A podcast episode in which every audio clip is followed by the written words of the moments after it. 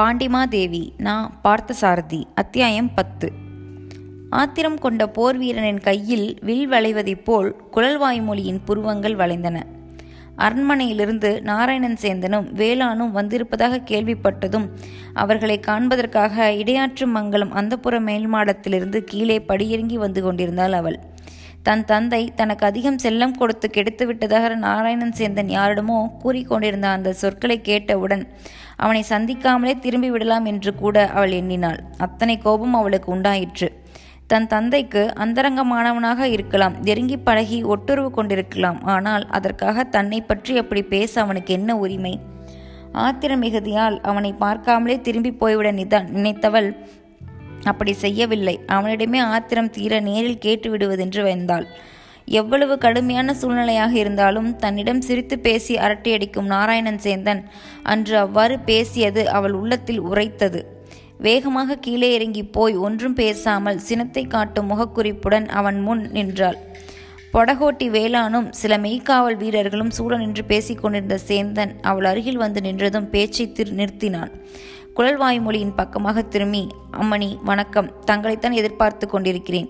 கூற்றுத் தலைவர்கள் கூட்டம் முடிந்ததும் தவிர்க்க முடியாத காரணங்களால் மகாமண்டலேஸ்வரர் அரண்மனையிலேயே தொடர்ந்து தங்க நேரிட்டு விட்டது. ஆனாலும் தாங்கள் இங்கே இப்படியெல்லாம் நடக்க விட்டு விடுவீர்கள் என்று நாங்கள் கனவிலும் நினைக்கவில்லை. தங்கள் தந்தை அதிகமாக கவலைப்படிமணியான சூழ்நிலையை தாங்கள் உண்டாக்கியிருக்கிறீர்கள். குழல்வாய் மொழி புருவங்களுக்கு மேலே நெறிமேடு நெற்றிமேடு புடைக்க முகம் சிவக்க கோபத்துடைப்புடன் இறைந்தாள் ஐயோ போதும் நிறுத்தங்கள். நீங்கள் மிகவும் பெரியவர். எத்தனையோ குடும்பங்களில் எவ்வளவோ தந்தைமார்களுக்கு அறிவுரை கூறி பழகியவர். உங்கள் அறிவுரை கிடைக்காததால் தான் என் தந்தை அனாவசியமாக எனக்கு செல்லம் கொடுத்து பாழாக்கி விட்டார். இனிமேலாவது அவருக்கு தக்க சமயத்தில் அறிவுரை கூறி எனக்கு செல்லம் கொடுத்து விடாமல் பார்த்து கொள்ளுங்கள். அவளிடமிருந்து வார்த்தைகளை வாங்கி கட்டி கொண்ட நாராயணன் சேந்தன் சிறிது நேரம் அந்த பெண்ணின் கோபத்தை போக்க வகை தெரியாமல் தயங்கினான். அவளை பற்றி தான் பேசிக்கொண்டிருந்ததை படியிறங்கி வரும்போது அவள் கேட்டுக்கொண்டு வந்திருக்கிறாள் என்பது அவனுக்கு புரிந்துவிட்டது. வருத்தப்பட்டு கொள்ளாதீர்கள். நான் சற்று முன் தங்களை பற்றி இங்கே பேசிக் கொண்டிருந்ததை தாங்கள் கேட்டுக்கொண்டே வந்திருக்கிறீர்கள் போலிருக்கிறது. நான் ஒன்றும் தவறாக சொல்லிவிடவில்லை. மகாமண்டலேஸ்வர் இல்லாத சமயத்தில் இங்கு நடந்திருக்கும் கவலை தரும் நிகழ்ச்சிகளை நினைத்து உணர்ச்சி வசப்பட்டு அவ்வாறு பேசியிருப்பேன். அதை ஒரு தவறாக எடுத்துக்கொண்டு என் மேல் கோபித்துக் கொள்ளக்கூடாது. உங்கள் மேல் கோபித்துக் கொள்வதற்கு நான் யார்? அப்படியே கோபித்துக் கொண்டாலும் என்னுடைய கோபம் உங்களை என்ன செய்துவிடப் போகிறது? குழல்வாய்மொழி சமாதானப்பட்டு வழிக்கு வருவதாக தெரியவில்லை. கோபம் வரும்போது பெண்களுக்கு இயல்பாக ஏற்படும் வீம்பும் முரட்டும் அவளிடமும் இருந்தன. நாராயணன் சேந்தன் குழைந்தான். கெஞ்சினான். என்னென்னவோ பேசி அவளை சமாதானப்படுத்த முயன்றான். வீம்பு நீடித்ததே தவிர குறையவில்லை. உலகத்தில் சிரமப்பட்டுதான் செய்ய முடியும் என்ற வகையை சேர்ந்த காரியங்களில் பெண்களின் வீம்பு கோபத்தை சமாதானப்படுத்துவதும் ஒன்று என அவனுக்கு தோன்றியது. கடைசியாக அவளை சமாதானப்படுத்தி முடிந்தபோதுதான் சேந்தனுக்கு நிம்மதியாக மூச்சு வந்தது.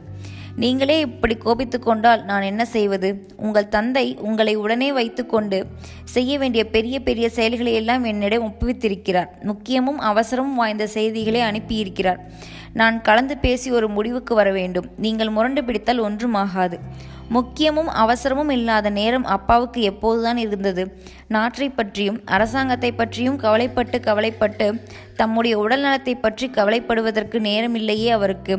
வெளியே யாரிடமும் சொல்லாமல் பொது கவலையும் துன்பங்களையும் மனதில் தேக்கி வைத்துக்கொண்டு என்ன சுகம் கிடைத்துவிட்டது அவருக்கு? குழல்வாய்மொழியின் பேச்சு பிடிவாதத்திலிருந்து விலகிப் போய் தந்தையின் மேல் அனுதாபமாக வெளிவந்தது. உங்களுக்கே அவையெல்லாம் நன்றாக தெரிந்திருக்கின்றனவே அம்மணி. உங்கள் தந்தைக்கு இருக்கும் பொறுப்புகளையும் கவலைகளையும் சொல்லி நீங்களே இறக்கப்படுகிறீர்கள். நமது மாளிகையின் தம் பொறுப்பில் வைக்கப்பட்டிருந்த அரசுரிமை பொருட்கள் கொள்ளை போய்விட்டதென்று தெரிந்தால் அவர் எப்படி அதிர்ச்சியடையாமல் இருக்க முடியும்? சேந்தனுடைய பேச்சு வளர்கிற விதத்தைக் கண்டு குழல்வாய் மொழிக்கு வேறு வகை அச்சம் ஏற்பட்டது. வசந்த மண்டபத்திலிருந்து துறவி காணாமற் போனது பற்றியும் தன்னிடம் அவன் தூண்டி துளைத்து ஏதாவது கேள்விகள் கேட்பானோ என்று சிறிதும் கலவரம் அடைந்தது அவன் உள்ளம். இந்த கலவரமும் தந்தையிடமிருந்து அவன் கொண்டு வந்திருக்கும் முக்கிய செய்திகளையும் தெரிந்து கொள்ளும் ஆவல் அவள் சினத்தை போக்கிவிட்டன. பிறர் எந்த செய்தியை தன் வாயிலிருந்து கேட்பதற்கு அதிக ஆர்வத்தோடு துடித்து கொண்டிருக்கிறார்களோ அந்த செய்தியை உடனடியாக சொல்லி முடித்து விடாமல் அவர்களுடைய ஆவலை தொடரச் செய்து தன் காரியத்தை சாதித்து கொள்ளும் தந்திரத்தை மேற்கொண்டான் நாராயணன் சேந்தன். மகாமண்டலேஷுடைய திருக்குமாரியிடம் அதிகப்படியான கேள்விகளை கேட்டு புண்படுத்த வேண்டும் என்று நான் கருதவில்லை. அதே சமயத்தில் ஒன்றும் கேட்க விரும்பாமல் இருக்க முடியவில்லை. கேட்டு தெரிந்து கொள்வதற்கு என்ன இருக்கிறது? இங்கே நடந்தவற்றையெல்லாம் நான் அம்பலவன் வேளான் அங்கு தெளிவாக சொல்லியிருப்பானே. குழல்வாய் மொழியிடமிருந்து கொஞ்சம் அமைதியாக பதில் வந்தது. முன்பிருந்த படபடப்பும் ஆத்திரமும் இல்லை. நாராயணன் சேந்தன் சிரித்து கொண்டான். ஏ அப்பா! தங்கம் நிறக்கும் பெரிய வணிகனைப் போல் மகாமண்டலேஸ்வரர் தான் ஒரு சொல் மிகாமல் ஒரு சொல் குறையாமல் எண்ணி அளந்தளந்து பேசுவார் என்றால் அவருடைய புதல்வி அவரை காட்டிலும் அழுத்தமாக இருக்கிறாளே என்று அவன் மனதுக்குள் நினைத்து கொண்ட நினைப்பின் சாய்தான் சிரிப்பாக வெளிப்பட்டு மறைந்தது. என்னிடம் எதையெல்லாமோ கேட்டு நேரத்தை கடத்துகிறீர்களே தவிர என் தந்தை உங்களிடம் கூறி அனுப்பியிருப்பதாக சொன்ன முக்கிய செய்திகளை பற்றி நீங்கள் கூறப்போவதாகவே தெரியவில்லையே.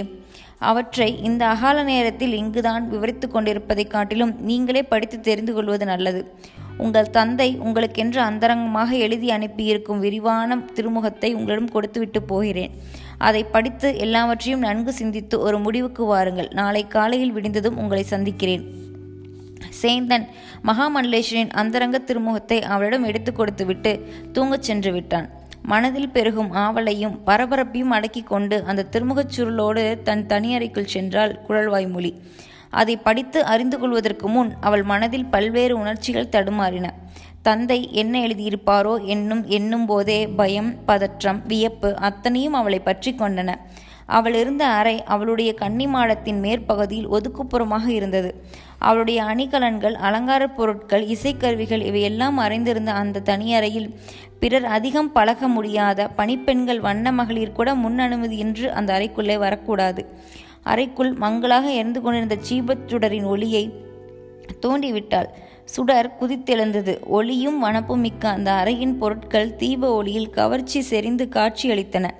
எத்தனை விதமான யாழ்கள் எத்தனை வகை மத்தளங்கள் இன்னும் இசை நாட்டிய கலைகளில் பயிற்சியுள்ளவர்கள் பயன்படுத்தும் வகை வகையான நளின கலைக்கருவிகள் நாற்புறமும் அறையில் தென்பட்டன. குழல்வாய்மொழி தீபத்தின் கீழே அமர்ந்து திருமுகத்தை பிரித்தாள். தந்தையின் திருமுகத்தையே பார்ப்பது போல் அவள் விழிகளில் பயபக்தி ஒளிர்ந்தது.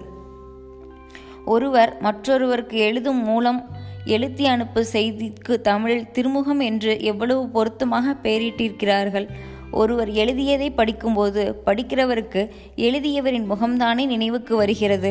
தந்தையின் முகத்தை நினைவுபடுத்தி கொண்டபோது பெயர் பொருத்தத்தை பற்றிய இந்த அழகிய கற்பனையும் அவளுக்கு தோன்றியது. திருமுகத்தை படிக்கலானாள் அருமை புதல்வி குழல்வாய் மொழிக்கு எல்லா நலங்களும் பெருகுக மங்களங்கள் யாவும் பொலிக செல்வகுமாரி என்னுடைய இந்த திருமுகத்தை படிக்கத் தொடங்கும் முன் படித்து கொண்டிருக்கும் போது படித்த பின் ஒவ்வொரு நிலையிலும் உன் மனதில் எந்தெந்த உணர்ச்சிகள் அலைமோதும் என்பதை இதை எழுதும் முன்னாலேயே இங்கிருந்தே என்னால் நினைத்து பார்க்க முடிகிறது. ஆனாலும் எழுத வேண்டியது எல்லாம் உனக்கு எழுதித்தான் ஆக வேண்டும். எப்போதுமே உன் தந்தை வியப்புணர்ச்சி குறைவு என்பது உனக்கு தெரியும். எதையும் எதற்காகவும் ஆச்சரியமாக கருதாமல் சர்வ சாதாரணமாக நினைப்பவனுக்கு அதிசயங்களிலும் அபூர்வ அது அற்புதங்களிலும் எப்படி ஈடுபாடு இருக்க முடியும்? ஆச்சரியம் எவ்வாறு ஏற்பட முனையும்? உணர்ச்சி மயமாகவே வாழ்பவர்களால் வாழ்க்கையில் எதிலும் ஒட்டிக்கொண்டு கலந்து எதையும் அனுபவிக்க முடிகிறது.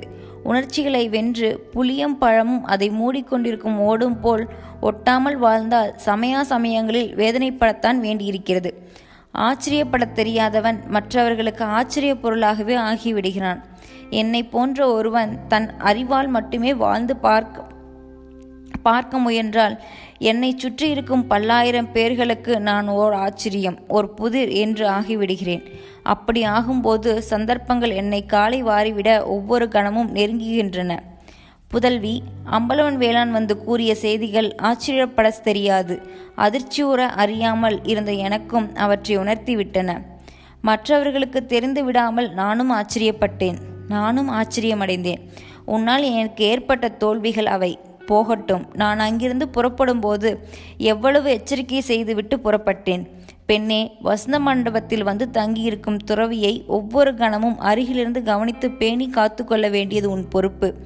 அந்நியர்களை அவரோடு சந்தித்து பழகவிடக்கூடாது என்று நான் கூறிவிட்டு வந்த அறிவுரையை நீ புறக்கணித்து விட்டாய் போலும். துறவியாக வந்து தங்கியிருந்தது யார் என்று நீயே தெரிந்து கொண்டிருப்பாய். தெரியாமல் இருந்தால் நாராயணன் சேந்தன் விளக்குவான்.